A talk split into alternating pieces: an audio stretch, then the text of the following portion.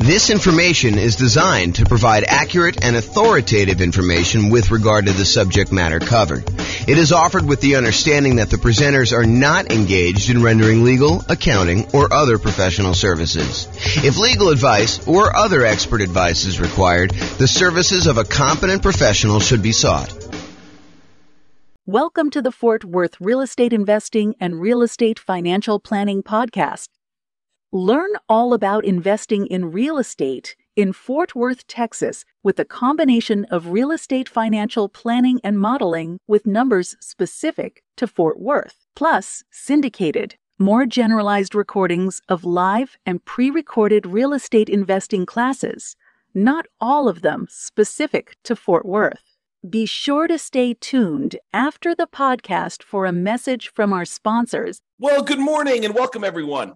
This is James Orr, and this is the last class of Q1 2023. So uh, it is a an interesting class, one that I've not really taught specifically before, and it's going to be a really short class too. But it's this idea that creative financing means nothing down. The question really is is creative financing really nothing down? And so that's what we're going to cover. So there are more traditional nothing down options. There's things like private money, where you go ask grandma if uh, you know if she's interested in, in investing some money or allowing you to borrow some money.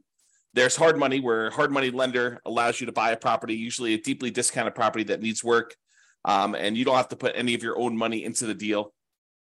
There are VA loans, if you're a veteran, where you can buy a property with nothing down. And with VA loans in particular, uh, a lot of times you can um, finance in your closing costs and things like that. Um, there are USDA loans where you can buy rural property, not properties inside cities. Um, it has to be usually rural property outside major cities. There's an eligibility map by the USDA that shows you which properties this qualifies for. Uh, and then sometimes in some markets, there's a local bank that will offer some type of nothing down loan. But then there's the whole family of creative financing. You know, the things like subject to and owner financing and wrap financing and you know, agreement for deed, or installment land contracts, or lease option, lease purchase, like all of the different creative ways that real estate investors like to buy properties. But are those really nothing down? So I think there's this misconception out there that creative financing is a euphemism for nothing down financing. And, and you can buy creative deals with nothing down, with no down payment. In fact, why don't I cover that now? I, I plan on covering it a little bit later, but uh, I'll jump ahead and I'll cover it now nothing down, no down payments, no money required. They're all the same, right? Nothing down, no down payments, no money required. They're, they're, they're the same. Is that correct? And the answer is no, they are not correct. You know, just because a loan program does not require a down payment or a, or a, a seller does not require a down payment that does not necessarily mean that there is no money required to do the deal. And while you might not need a down payment for some creative financing deals, in many cases, I, I would even go as far as to say the overwhelming majority of cases, you will need money in order to do these deals. Uh, let me just kind of name a couple things out there, and, and you may be thinking, James, I think you're splitting hairs here. No, I'm not. this is this is actually like uh, if you think you're going to be able to, you know, with you know five hundred dollars in your pocket, go and do a creative deal, that might be not the best move. Okay, so number one, while you definitely can use poor marketing, I, I kind of break down marketing in order to find creative deals into poor marketing and lazy marketing. So poor and lazy marketing. So Poor marketing is when you don't have any money, but you're willing to put in a lot of time and effort in order to find deals. You do manual labor sort of things in order to find deals. For example, you go door to door, you door knock and ask if people are interested in selling their property. And they start talking about doing creatively. Or you go contact everyone that's got a property for rent on you know the the rental websites and ask them if they would consider selling to you on a lease option. You know, things like that where it's the, the strategies don't require any money. You're willing to put in all of your time, poor marketing methods, in order to find deals. Lazy marketing, on the other hand, is where you're willing to spend money in order to have deals come to you. You're willing to spend money in order to do direct mail, or you're willing to spend money in, in order to do, um, you know, Google pay per click, or you're willing to spend money in order to put up bandit signs have someone else put up bandit signs for you, or you're willing to spend money in order to have someone deliver door to door flyers. So lazy marketing is where you're willing to spend money in order to have deals coming to you. So you could go do the poor marketing strategies where you don't need to spend money to find deals. But I think after a relatively short period of time, you're going to find that that is not a a good long-term solution for deal flow if you are really serious about this as a business.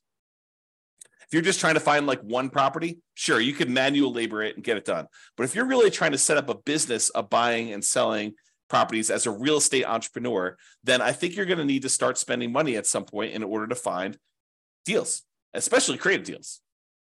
Okay. So that is something to take into account that you're going to need to spend money in order to find deals. And you know, sometimes it's going to be relatively low amounts of money, but I think if you're wanting to consistently find deals, you're probably talking, you know, 1% doesn't seem off to me. You know, you could probably could do it better in some ways and, and get good deal flow. And, and maybe you can get deal flow, but maybe not the, the premier type of deals. So, but I don't think one per spending one percent of property values in order to find deals is unreasonable, with maybe a low end cap of about two thousand dollars. Okay, and if you think about it, like, can you get a motivated seller, some seller of some type, to contact you who is interested in selling you their property, um, is that that expensive? No. Now, is it is that the type of deal you want? I think it becomes the next question. Is does every seller who calls you who calls you on your marketing are they a qualified deal for you? And I think the answer is definitely not. In fact, you could go and be stricter in your deal criteria and only do deals that make sense man, I'm going off on some crazy tangents right now in my head. Like, just because a deal does not require down payment, does that mean you should do the deal? Absolutely not. Sometimes those are the deals you want to avoid. There may be a reason why it's nothing down. Um, but sometimes you'll get a great deal where it does make sense to go buy a property and it's nothing down. Okay. So you will need money to find deals. I guess is where I'm going with this. So that's, you know, even if it's no down payment, you still got to spend some money. And, you know, it's usually 1% or so in order to acquire the deal that way. And I think you would be, I, you know, I like to, I'm, I'm usually pretty kind and gentle, you know, saying, you know, you probably should do this, you know, you know, you definitely want to probably consider doing this or whatever it is. But I will tell you, this is one of the times when I get a little bit more assertive. And I will tell you, you would be stupid to do deals without reserves. Now, can you, if you're like just starting out and you're like you've got no reserves and you're trying to like make this whole thing work can you risk it and not have reserves and do your first deal? You can. Uh is it prudent to do so? I, don't think so but i think there, there's some folks some new investors especially who have a um their desire to succeed exceeds their i don't know their uh their ability to be sensitive and prudent and I don't know to uh, kind of be safe. Okay, so you can do that, but I think you you should have six months of reserves for every property that you buy, and you can't use the reserves for another property as reserves for the new property. I think that's a conservative position, but I think it's the right position. So if you're going to go buy a property and you're going to go buy a, I don't know, four hundred thousand dollar property, and the monthly payment on that is I don't know twenty two hundred dollars a month, probably need about thirteen grand set aside in order to have that done. I mean, two thousand times six is twelve grand plus you know two hundred times six is another twelve hundred. So you know somewhere in the thirteen grand range in order to have adequate reserves. So is that nothing down? Well, it's no down payment, maybe if you can get the deal with no down payment. But is no is it no money required? Absolutely not. And a lot of times when you're buying these creative deals, sometimes you're buying pretty houses, but a lot of times when you're buying, you know properties for motivated sellers, there's some deferred maintenance. There are some repairs that are required. There are some capital expenses that need to be paid in order to acquire the deal um, in the right way. And so a lot of times you'll need some money in order to do repairs. Now you can go buy the property very creatively, and you could uh, you know market it as a fixer upper to the right tenant buyer who wants to come in, you know, trade sweat equity for um, you know getting into the property. And maybe you're willing to do that, so you could sort of overcome that. But I think not having the money to do those repairs if you can't find the right tenant buyer um, may not be the the most prudent thing to do either. You know, it's kind of like part of the reserves. And repairs are different than reserves. Okay. The money you set aside for maintenance and repairs and capital expenses on properties, that is not your reserves. They're different. Um, and if you happen to be in a market where you're buying these properties very creatively, and one of the reasons you're able to get them with no money down is because the sellers really don't have that much equity in the property, you might have, maybe even likely to have, especially where interest rates are up now. Maybe if you're taking over, you know, existing debt on properties from, uh, you know, when interest rates were really low, it might be a little bit different. But if you're dealing with properties where they bought them and the interest rates were at you know six six and a half seven percent. Um, you're you're like more likely i would say to have negative cash flow on the property. And we could do the 88 strategies we have to improve cash flow to try to mitigate that as much as possible. But in some cases you might still have a little bit of negative cash flow especially if you don't take into account the tax benefits of depreciation. And so it would be prudent for you just like it would be prudent to have reserves for you to set aside at least the negative cash flow. You know, set aside that extra money that is going to be the negative, the cumulative amount of negative cash flow that you might expect in that property until it goes positive. And we talk about that in some other classes, but I, I think that is also prudent. So, you know, between money to find deals, reserves, repairs and capital expenses, any cumulative negative cash flow you might have, um, I think that it's not really no money required, and it might be no down payment. And, and not in, I'm not only taking into account closing costs, which you know I'm assuming are are close to zero for you if you're buying something creatively, but they might not be. Might might actually be you know some money for some closing costs, depending on how you're doing. If you're using title companies to get title insurance, or if you're you know sort of like getting the deed at the kitchen table, which I think is frowned upon for for most people these days. But I mean, I digress. So to have money, money to find deals, reserves, repairs, capital expenses, cumulative negative cash flow, uh, plus not every deal you're going to come across is going to be able to be done with no down payment. And I think you would be wasting a lot of your marketing, wasting a lot of your effort if you're doing kind of more the poor marketing methods and coming across deals that could be amazing deals, but they are, you know, they require ten thousand dollars. So if you if you kind of are, well, I only will do deals if they're nothing down. I think you could be eliminating some potentially really good deals doing that. Um, and I, I would even argue sometimes the better deals. So, is this really a no money required type of situation? There may be no money down, like the, the seller does not actually require you to give them money, but it's probably not no money required.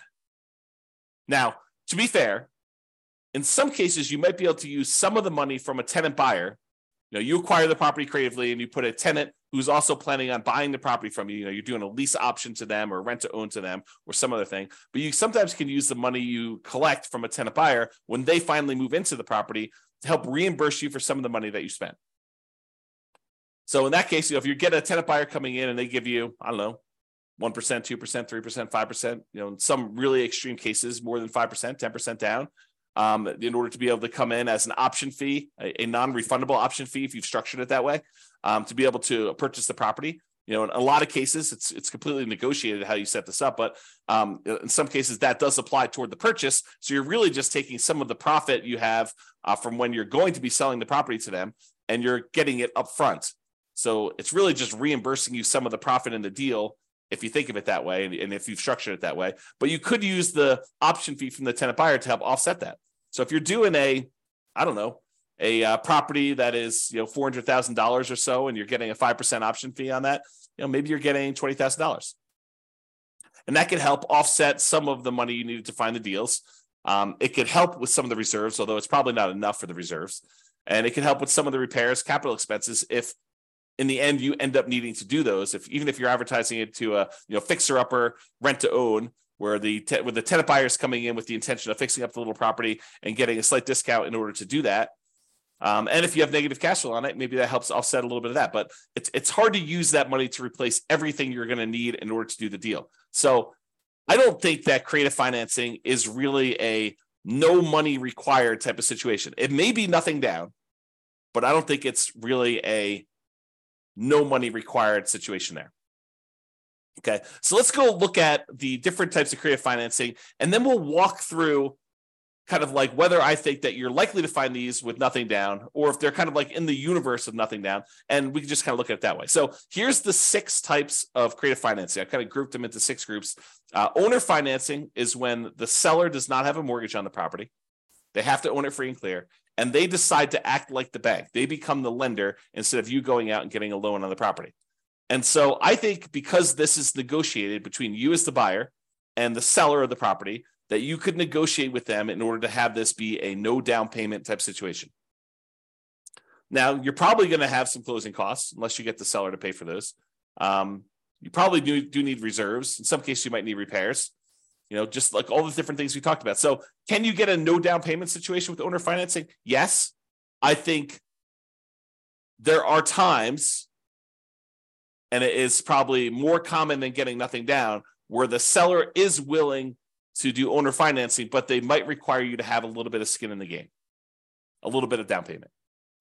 So I think the unicorn sort of situation is a no down payment situation owner financing, and you definitely can get this.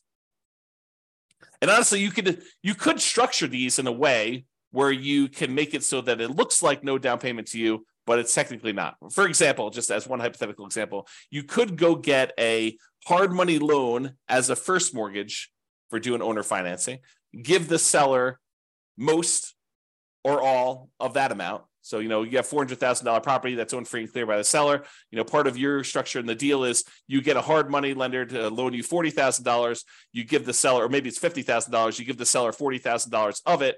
You keep $10,000 to help offset, you know, some of the money that you need in order to acquire the deals and some reserves that you need to make up or whatever it is. And then um, the seller finances the rest. You know, the, the remaining $360,000 in this case that you owe them. Okay.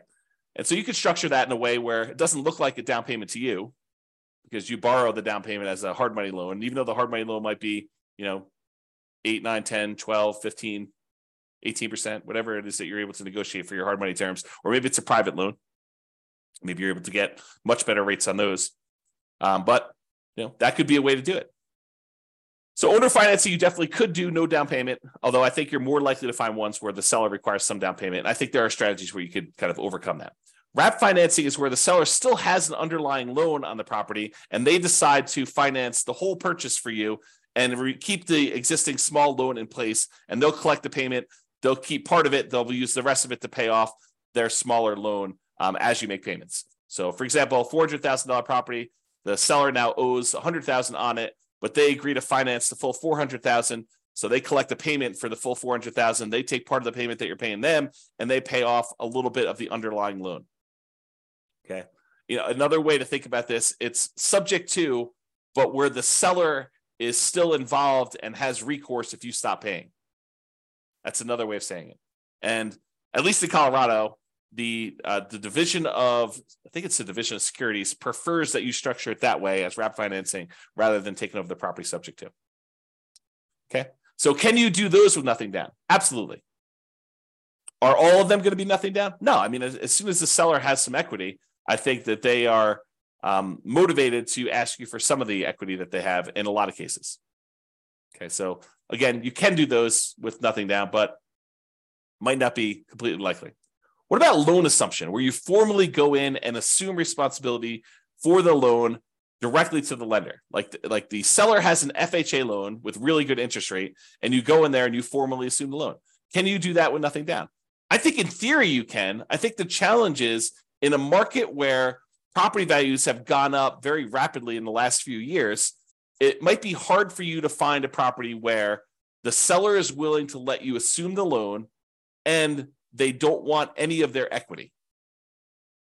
right? So if the property was worth 300,000 when they bought it and they got a, you know, a really good low down payment, three and a half percent down FHA loan with a really good interest rate, but now property values have gone up, you know, 50,000, $100,000, and that property is worth $400,000.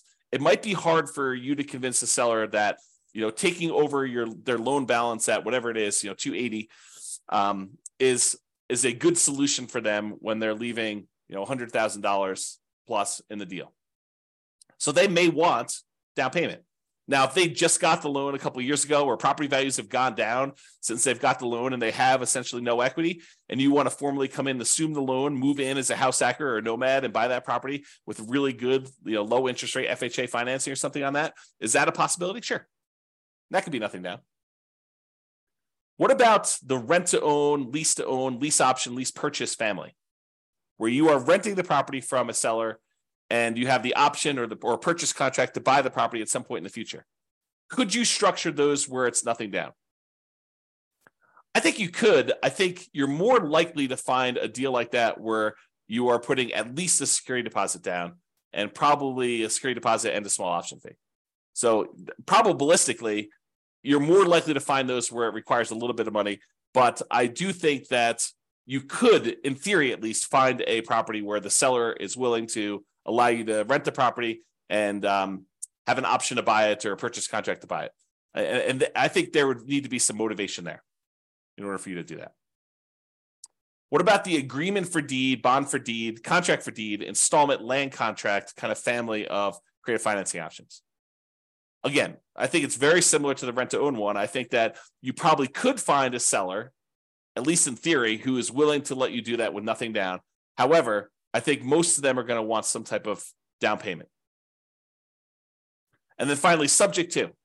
Subject to is where you buy the property and you leave the existing financing in place. The seller deeds you the property. You are the owner of the property, as signified by the deed, but the uh, seller's old loan remains on the property. And in most cases, you're agreeing to make payments on that loan. Could you buy properties with that with nothing down, with no down payment?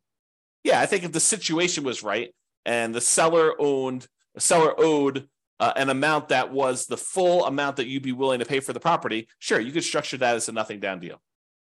You know, imagine a seller who is unable to make their mortgage payments anymore, and their alternative is to go through foreclosure and give the property back to the bank. And you come in and say, "Look, don't do that. Um, I'll help protect your credit. I will buy the property from you, and I will start making payments on your loan." And they're like, "Well, the other option for me is to have a foreclosure." I would be willing to sell you this property for what I owe instead of having this foreclosure. Maybe you're getting a small discount doing that. And you're able to acquire the property that way. Sure. Could you do those where you find a, a seller who's just willing to say, yeah, save me from foreclosure, um, you know, buy this property from me and start making payments on my loan. And that could be a help to me. I think you could.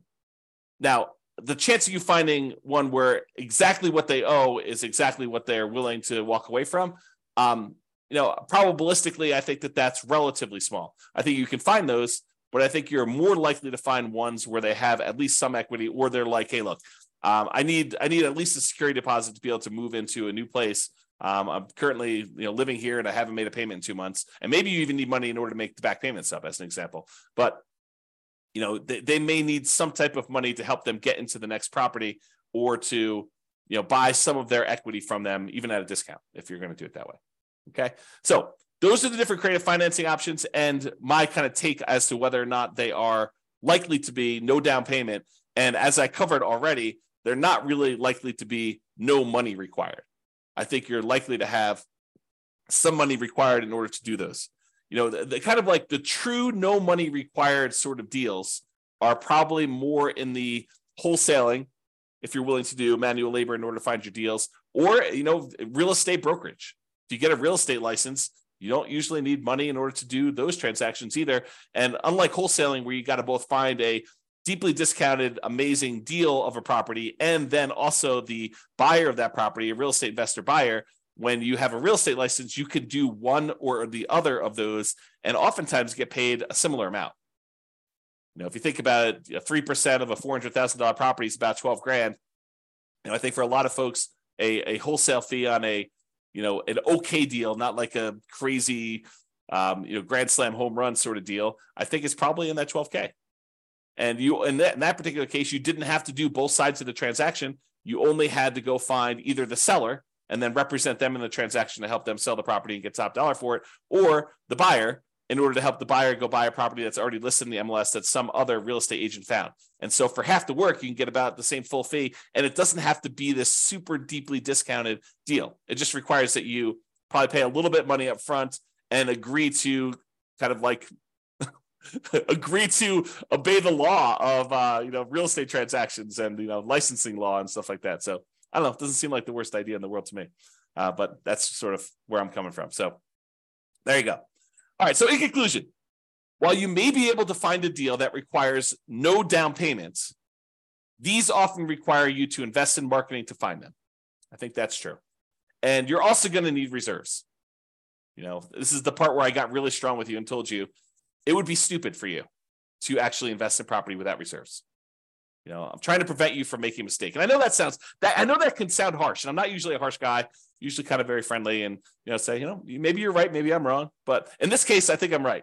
so I think you need reserves. And I'm trying to protect you from making a mistake uh, by doing that. So um, but I realize that some of you are starting off and you really don't have money for reserves. But I think that's a immediate first goal for you to kind of get to the point where you can buy a property and find reserves right away. Um, you might need repairs or capital expenses in order to buy a property, especially ones that are you're buying from some type of motivated seller. A lot of times, those have some deferred maintenance on them. Plus, in many cases, especially no down payment deals, you're likely to going to want to set aside some money for cumulative negative cash flow. So if you're buying a property and the less you put down, the higher the loan to value of the property that you have, the more likely you are to have it be negative cash flow. I think that's just math. It's possible you can get ones that don't, especially if you're able to structure the deal with a very flexible seller. But I think a lot of times you will, you're more likely to have negative cash flow the higher the loan to value is on a property. And if you're putting no money down, that usually implies a very high loan to value. Okay. And then often having money gives you access to a wider range of deals that you can do. And I'll even add a better assortment of deals that you can do. Okay. Not that no money down deals are bad, but I think that having some money where if the right deal came along, it could be a better deal than a no money down deal could be. All right. So that's all I got for you. Hope you enjoyed this class. Kind of a, a different take on the kind of like creative financing, no money down sort of uh, ideas there. So hopefully you enjoyed this. This has been James Orr. Hope you have a great day. Bye bye for now. With home prices up, mortgage interest rates up, and rents up, but not quite enough to counteract the higher prices and interest rates. Cash flow on rental properties in Fort Worth is harder than ever. Book a call with the Real Estate Financial Planner to apply our proprietary 88 strategies to improve cash flow on your rentals. See the show notes for a link to schedule your call and improve your cash flow today. If you're a real estate agent, lender, or professional in Fort Worth that wants to help our real estate investor listeners, consider reaching out to learn about collaboration opportunities with this podcast. We'd love to add more value to our listeners by having you assist our investors buy, sell, and finance their real estate investments. See the show notes to schedule a call to discuss collaboration opportunities.